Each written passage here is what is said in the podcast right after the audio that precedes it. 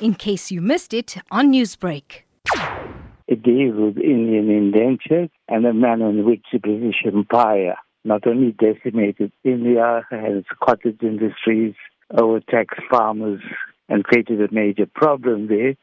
So, with a surfeit of labor, the colonies used about 1.3 million Indians over that period to work on sugar plantations in the main. The experiment to use Indian labor started in 1834 in Mauritius.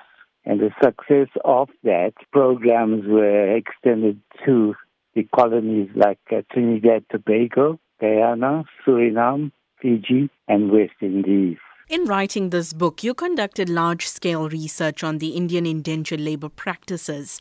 What did that research reveal? I analyzed the manner in which the recruitment took place, the trip over the over the ocean, and the treatment of Indians, and especially women on the plantations. The Indian indentured didn't get a fair deal.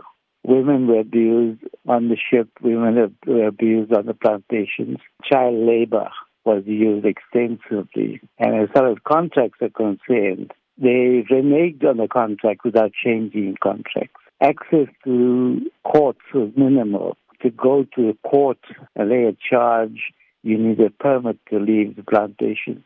A signed permit was hardly issued. So I went through uh, a whole range of experiences on the plantation to examine how our people, against all odds, built a new life for their offspring. One of the highlights is British colonial rulers used the Vagrancy Act, which was relevant to Britain only, to control labor in the colonies. In comparison to how they were treated as laborers, would you say that those indentured laborers from India that went to the other countries were treated the same, or was the situation unique in South Africa? The same rules applied. The rules is to maximize profits, minimize expenditure, to try and trick the Indians by cutting down salaries, wages, and the rations were minimal. Now, if you cause any problems of you work too slow, rations were cut, salaries were cut.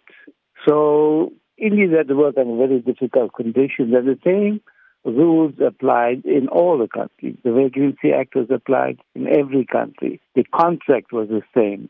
Statistics in all the colonies show that Indians who went to court lost in the main. The planters, the plantocracy, won majority of the cases. Newsbreak, Lotus FM, powered by SABC News.